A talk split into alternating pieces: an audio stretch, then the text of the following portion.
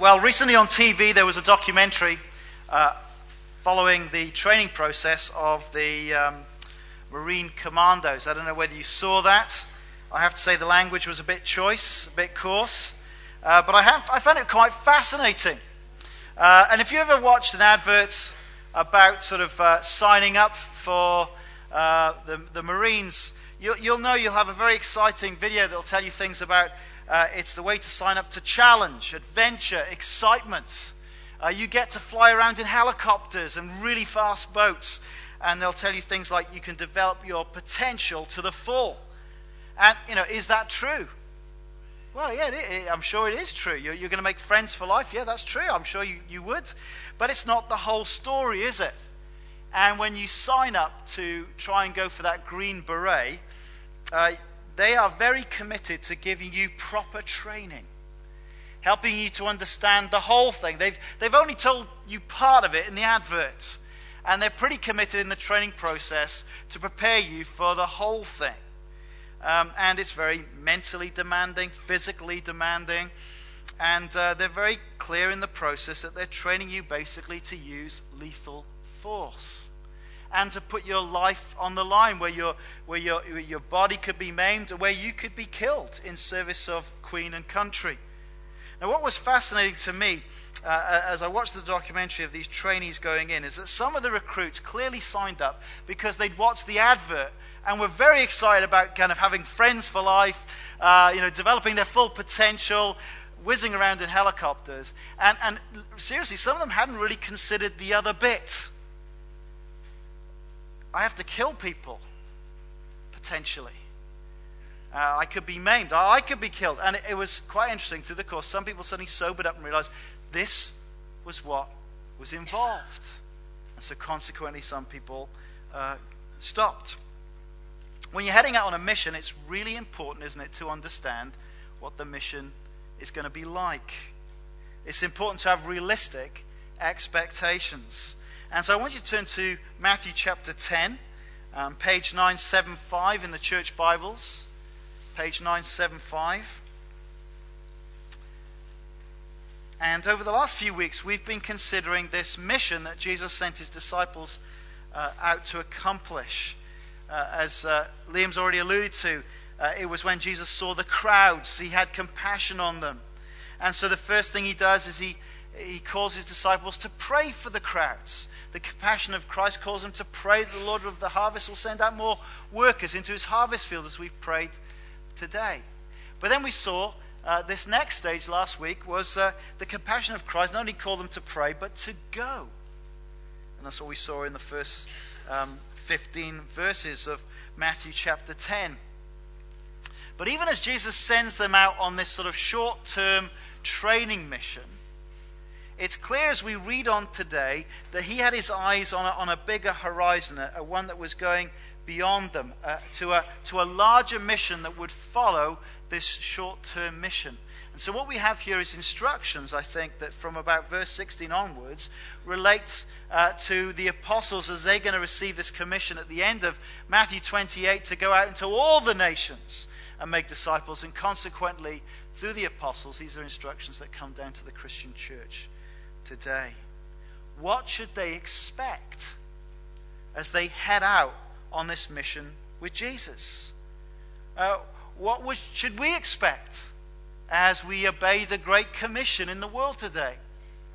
Well, let's read from verse 16, Matthew chapter 10. I'm sending you out like sheep among wolves. Therefore, be as shrewd as snakes and as innocent as doves. Be on your guard against men. They will hand you over to the local councils and flog you in their synagogues. On my account, you'll be brought before governors and kings as witnesses to them and to the Gentiles. But when they arrest you, do not worry about what to say or how to say it. At that time, you will be given what to say. For it will not be you speaking, but the Spirit of your Father speaking through you. Brother will betray brother to death, and the father his child. Children will rebel against their parents and have them put to death. All men will hate you because of me, but he who stands firm to the end will be saved. When you are persecuted in one place, flee to another. I tell you the truth, you will not finish going through the cities of Israel before the Son of Man comes. This is God's word. Well, keep your Bibles open, would you? What are we to expect? What's it supposed to be like? Is it going to be just like the, uh, the video that encourages you to sign up? Well, yes, you might well travel the world and meet lovely people and make friends for life. That may well be the case. But actually, Jesus is properly training us to have a realistic expectation of what it's going to be like on the Great Commission. Verse 16 is quite sobering, isn't it? I am sending you out like sheep among wolves. Wow. That's quite a shocking thing, isn't it? He doesn't say, Look, I'm sending you out like wolves to go after the flock and gather them in. No, I'm sending you like sheep among wolves. Uh, I don't know what picture comes into your mind when you think about Jesus being the good shepherd. When I pastored a church in America, uh, there was an amazing thing when a church basically said, We'll give you our building if you let us be part of the congregation. We thought it was a great deal. And so uh, we let them join the church and they gave us their building. But as we went into this building, there were lots of pictures of religious art. They loved have depicting Jesus in different ways. And there were sort of lots of pictures of Jesus, you know, with a sheep around his shoulders, carrying it home, and, and a lovely scene of green pastures and, you know, happy little sheep waving their tails coming behind him. And that's kind of what people think about Jesus being the Good Shepherd. But I don't see many pictures of this verse, do you? I'm sending you out like sheep among wolves. Uh, wolves have been reintroduced in different parts of America, and let me tell you, the farmers aren't happy about it. Why is that? Well, one wolf in a field of sheep can cause absolute carnage. Wolves are meat eaters, and look at those teeth. They've got powerful bodies, very sharp teeth. And what have sheep got? Well, they're fluffy lumps of meat on cocktail sticks. Uh, no one ever worries about going through a field of sheep, do they? Defenseless. And Jesus is saying, I'm sending you out among wolves, plural. So the expectation of Jesus as he sends them out is he's sending them out into threat, into danger. People are spiritually lost and needy. They're like sheep without a shepherd. As Jesus saw, he had compassion on them. But you know, they're like that. They're harassed and helpless because they've rebelliously rejected their Creator God. Uh, it's, it's lost and needy, but the, but the world is like that because they're, they don't want God to tell them how to live their lives. And so to hear about a Jesus who's not only our Savior, but has actually come to be our King, who has the right to tell us how to live our lives, uh, how to live our priorities, how to organize ourselves, and Jesus says he's the King, well, that is not actually going to be universally welcomed. In fact, more commonly, it's going to be opposed. And sometimes Jesus says, viciously opposed. I'm sending you out like sheep among wolves. But because Jesus is the Good Shepherd who cares for his sheep, he wants to prepare his disciples uh, for this eventuality. They need to go out there with their eyes open to the dangers before them. So I want to consider five things, five points this morning of instruction from Jesus to help us as we face hostility as we engage in the Great Commission. Firstly, be shrewd and innocent. Verse 16. I'm sending you out like sheep among wolves. Therefore, be as shrewd as snakes and as innocent as doves. Everyone gets excited when they see a snake, don't they? Uh, particularly if you're in a country where you know there are poisonous snakes. And if you see a poisonous snake, the first thing you do is you reach for a very long stick and try and whack it till it's dead. That's what you do. And consequently, snakes have learnt that uh, when they're coming up and confronted by predators, they uh, quickly see the danger and they slither away. That's what they do. Well, learn from the snakes, Jesus said. Be sensible and prudent and wise as you head out on mission. Don't look to provoke the wolves. Um, if you this afternoon called someone a snake, are they going to take that positively? Generally, not seen as a compliment, is it? It's a phrase that tends to mean in our culture um, a dangerous person, a deceitful person. You snake. Well, that's definitely not what Jesus is calling his disciples to be like. And so Jesus quickly qualifies that they're not only to be shrewd like snakes, but also innocent as doves. We're to be people who are wise, but also gentle and blameless. Um, there may be people who want to harm and attack us, but actually, we're not to be those who are really a threat to anybody.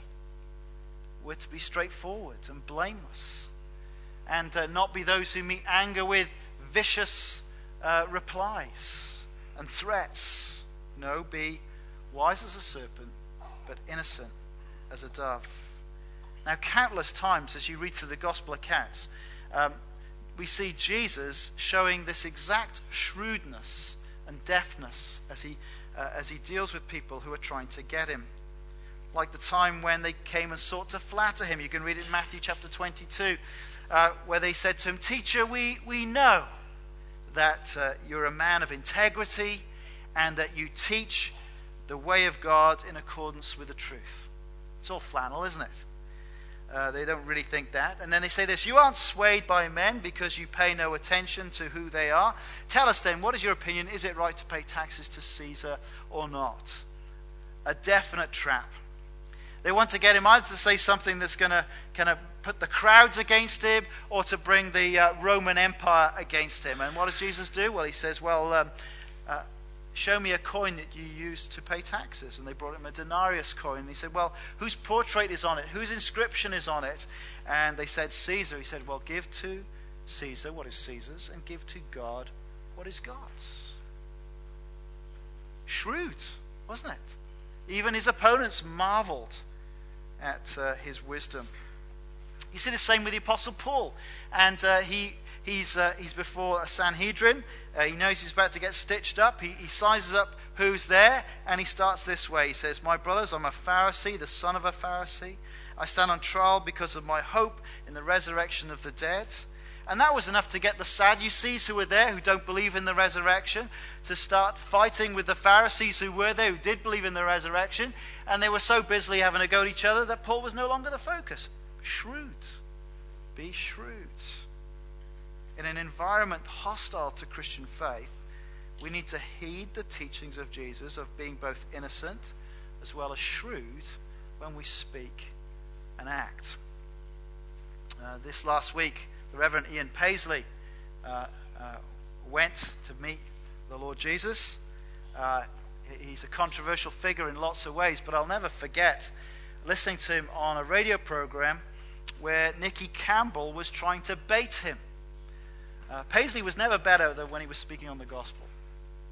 And uh, Nicky Campbell was trying to bait him, and they said, So, uh, uh Reverend Paisley said, Are you saying the Roman Catholics aren't going to go to heaven? And Paisley came back to him. He said, Nicky, I shouldn't do it, should I? Because there's no Irish people here. Nicky, he said, he said, I'm telling you, there's a lot of Protestants who are not going to go to heaven. It said, unless you put your faith in the Lord Jesus Christ alone for salvation, that's the only way that you can be right with God. Very shrewd, wasn't it? Good answer. Well, we need to be shrewd and innocent. Secondly, be on your guard against men, it says. Now, what type of people will oppose disciples of Christ? And the sobering teaching here is this all types of people. Look, he, he says religious leaders, verse 17. Be on your guard against men. They will hand you over to local councils and flog you in their synagogues. The fiercest opposition for the apostles came from who? Their own Jewish leaders. It was the established religion that uh, caused the persecution. It was they who handed them over, it was they who flogged. Uh, the Apostle Paul maintained a priority in his ministry wherever he went to uh, first seek out the, his Jewish nation, uh, to look for a synagogue. And uh, he would go there, preach the gospel. He would walk in the front door and more often be thrown out the window. He says that um, in 2 Corinthians that he was flogged with 39 lashes by his fellow Jews on five separate occasions incredible that you would keep going back. And the truth is that um, right down through history, it has often been the established religion that has links with the state that's been the most fiercest opponents of the Christian faith. Uh, whether that be in a, in a, in a society where, uh, of, of, of, extreme militant Hindus or, or Islamic, uh, the Christian community has also played its part, where it's aligned itself more with the secular state than with biblical faithfulness. It was um, the Catholic Church that, uh, when Martin Luther rediscovered the gospel, they, they tried desperately to kill him. It was the Catholic Church that massacred the Huguenots in, in huge numbers in France. It was the Anglican Church that persecuted the Puritans. It was the Anglican Church that sought to oppose the ministry of George Whitefield and John Wesley in the 18th century. It's the Episcopal Church in America that is seeking to sue all the churches that are making a stand for uh, biblical orthodoxy on the issue of um, uh, sexual relationships. No, it's as true today that often it's the established church that's linked up with power that most severely can persecute those who are holding to a biblical gospel. And uh, having opposed, they then hand them over to the secular leaders. And so you're going to be, uh, Jesus prepares them. It's not going to just be your, um, your own leaders, it's also going to be the political leaders. Verse 18. And this is the text that makes me think that this is a larger horizon than the initial mission. On my account, you'll be brought before governors and kings as witnesses to them and to the Gentiles. And we have to say that actually we've been living in a time of that's quite unusual in history where Christianity has been accepted within our culture. Uh, Christian, the Judeo Christian values have been built into um, many of the facets of the British state. And so we lived in an unusual time of peace. But we're sensing that that's beginning to change, aren't we? The culture's beginning to change. And actually, if, if we move towards be, people being more hostile to Christian faith, as indeed they are beginning to do, then uh, actually that should be no surprise to us. That's been the norm, that's been the regular. But not only is it going to be political leaders, religious leaders, but more painful than, than either, either of those, it's going to be family. Verse 21. Brother will betray brother to death, and a father his child. Children will rebel against their parents and have them put to death. Communities where family is tight, when a person becomes a Christian, converting from another faith, the predominant faith of that culture, this can be a source of great shame and dishonor to the family. So much so that in some cultures, the family would take it upon themselves to kill their own family. We've had a taste of that in terms of honor killings within culture in, in Britain today, haven't we? But it's, it's been true down through the history of the Christian church that when people have become Christians, sometimes even their own family have become their fiercest opponents and threatened to take their life. Uh, I, I, met a woman in the last um, year who became a Christian as a result of reading her Bible in Iran, but she's had to flee for her life from her own family. Uh, they're not even aware that she's got married because they were so opposed to her Christian faith. I know a man who became a Christian from a strict Jewish background, and, and, they, and they were so upset that he left Judaism that uh, they indicated that he was cut off from the family by holding a funeral for him to say he's as good as dead to us. And that's today. So, what types of people will oppose Christian disciples? Well, here's the sobering thing. Verse 22 all types of people All men will hate you, he says. Now, thankfully, that doesn't mean that everybody you meet's going to hate you. Praise God. That's not true because actually some people uh, gladly receive the gospel and become Christians. And thankfully, uh, it's not every single person, but he does prepare us. It is all types of people that, in fact, will be opposed.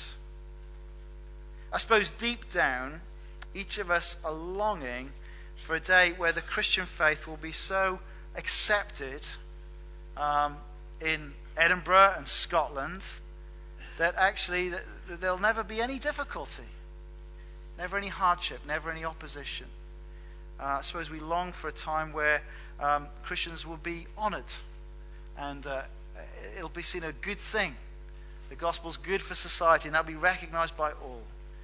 But does Jesus really prepare us to see such a thing?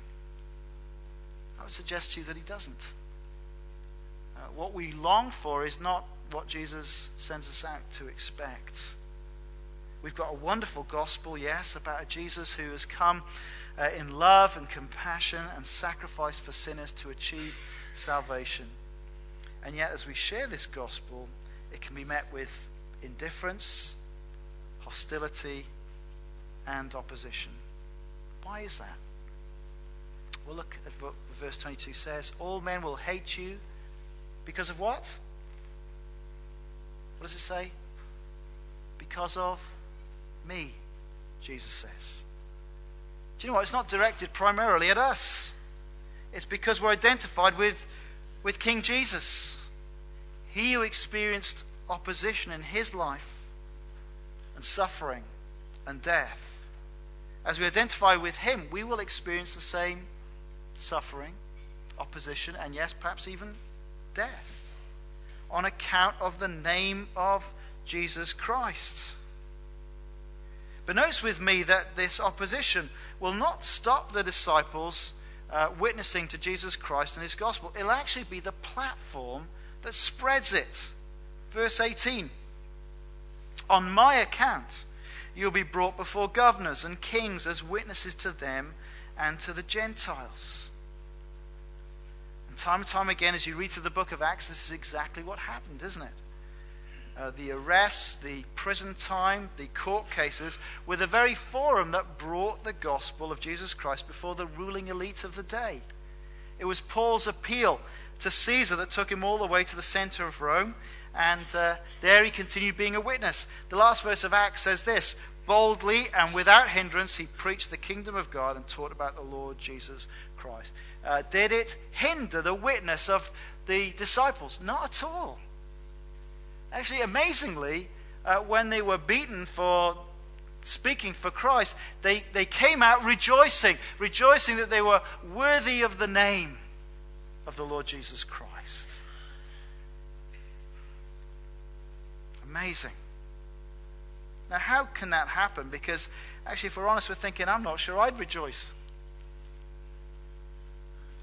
How did that happen? Well, Jesus, the Good Shepherd, is sending them out like sheep among wolves, but he's not sending them out alone.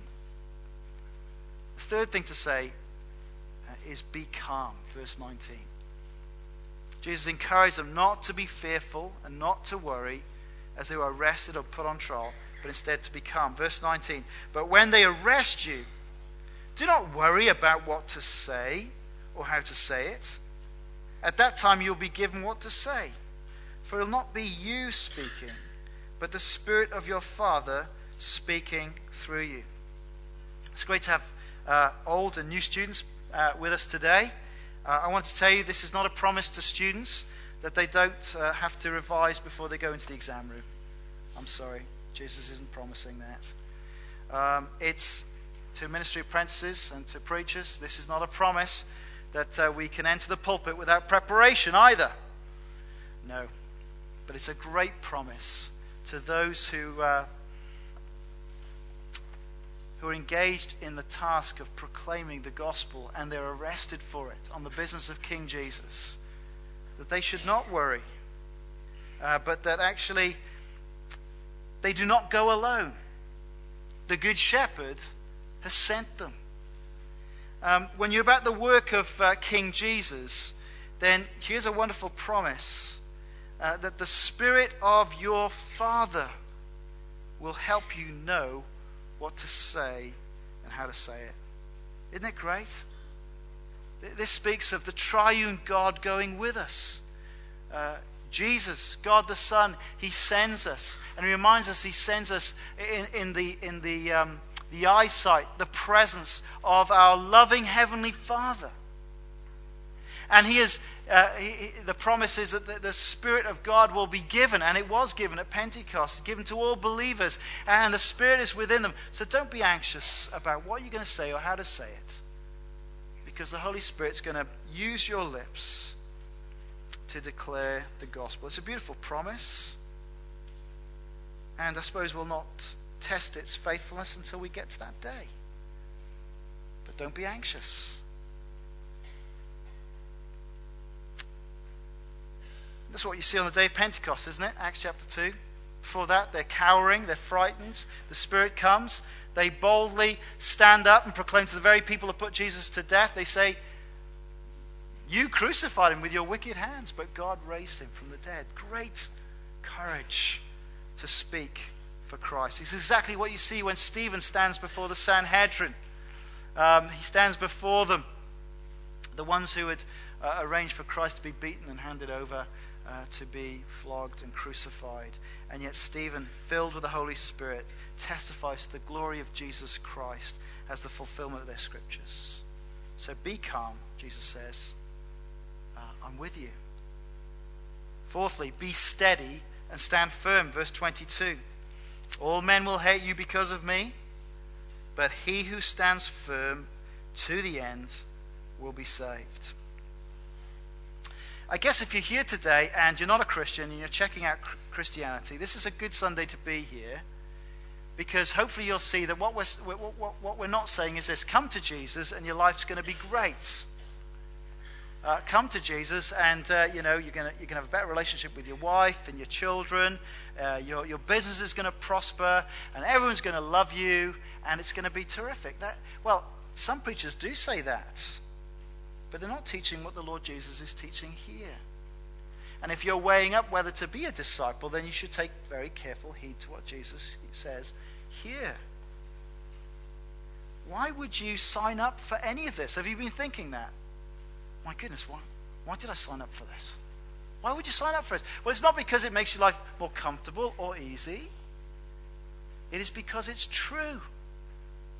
It's the, it's the great thing that's lost in our culture that things are ultimately true or false. And this is truth. There is a God who's real and he's the loving creator. And we've all turned away from him so that we are, are living in a messed up world that's heading for judgment day. And there is a day when all evil will be judged, all wrong and sinful actions punished. There is going to be a day of reckoning. There's going to be a day of reckoning for Jihadi John whether in this life or in the life to come. There is a day of reckoning. But for all who put their trust and faith in Jesus Christ, that final day of judgment is not one to be feared, for our sins have already been placed upon the Lord Jesus Christ, and He's been punished in our place. And what awaits us uh, on that judgment day is a warm welcome into God's everlasting kingdom uh, where we're in relationship with God, in relationship with all His people, where there's no more sin or sickness or loss. And that's why you become a Christian. And so, even if we face hostility from this world, still in rebellion, continue to remain steadfast in trusting Christ. Knowing that those who remain steadfast, trusting Christ, will know the eternal joy of salvation. He who stands firm to the end will be saved. Uh, this is a note that's right through Scripture, isn't it? Yeah, it's great that there was a day and a time where you kind of walked down the front or you prayed the prayer, but actually, it's about persevering in trusting Christ through the rest of your life. If He is the only um, lifeboat, when you reject the lifeboat, there, there's no hope. So keep steadfastly trusting Christ. In the book of James, he says this Blessed is the man who perseveres under trial, because when he stood the test, he will receive the crown of life that God has promised to those who love him. Why would you throw away the Lord Jesus Christ when he's the only hope of salvation, the only way to right relationship with God? And right down to the centuries, people have faced crunch point in their lives. And they've been told, uh, reject your Christian faith and uh, we'll leave you alone. Convert, change. And amazingly, down to the centuries, people have weighed up the calculation. Okay, my life now, apart from Christ, my life with Christ for all eternity, and they've chosen Christ. Why should I reject my Lord who's done me nothing but good? I'll hold on to him, whatever the consequences.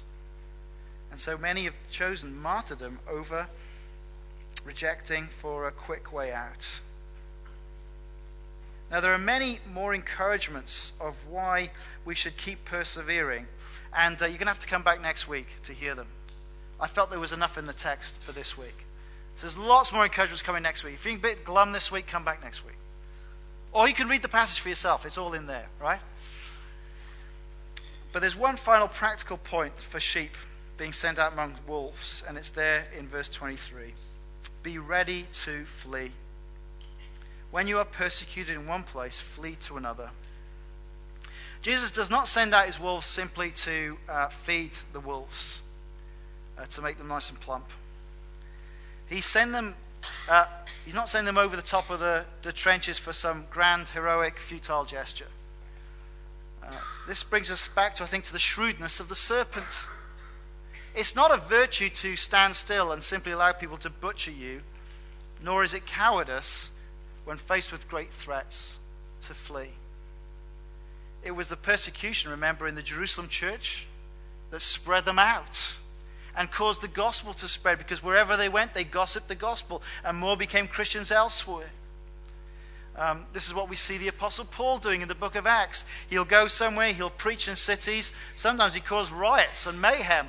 And actually, when it got to the point where it looked like they were just going to kill him, what did he do? he took off in the middle of the night and went to somewhere else and kick it off again. Preach the gospel. Now, a lot of this teaching might sound really strange to us today. We've enjoyed hundreds of years of peace in a country that's had these Christian values built into it.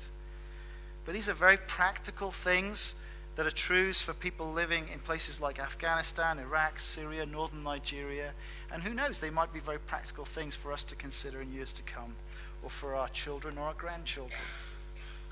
Patrick Sookhdeo uh, wrote this in a recent blog. In the year 363 AD, a Christian man by the name of Mattai, fleeing persecution under the Roman Emperor Julian, the apostate, founded the monastery of St. Matthew's, lying 20 miles from Mosul in northern Iraq it became a place of refuge. In 1850, Presbyterian Congregational missionaries entered Mosul, and there they established a mission. In time, the evangelical church in Iraq was born, with congregations in northern Iraq situated both Mosul and Kirkuk. In 2003, the Christian population in Mosul was estimated at 60,000 people. The Christian population. Today, it is fewer than 200, made up mostly of the poor, the weak, the sick, and the elderly. And as he wrote that blog, he said this Last week in a phone call, the pastor of the evangelical church said that he and his entire congregation were preparing to leave. This is a few um, weeks ago now. Another phone call, St. Matthew's Monastery reported that its people were doing the same. Well, it's humbling, isn't it? To hear of the courage and boldness that's maintained people through very difficult times, but now they feel it's just time to go. It's time to flee. Now, are we facing circumstances like that? We're not, are we? It's not like that at all. We still have great gospel freedoms here in Edinburgh. My question is are we making the most of it? Are we making the most of these great gospel freedoms today? How will we use our gospel freedoms in this week ahead? Jesus says, Behold, I'm sending you like sheep among wolves. Let's pray and ask for his help, shall we?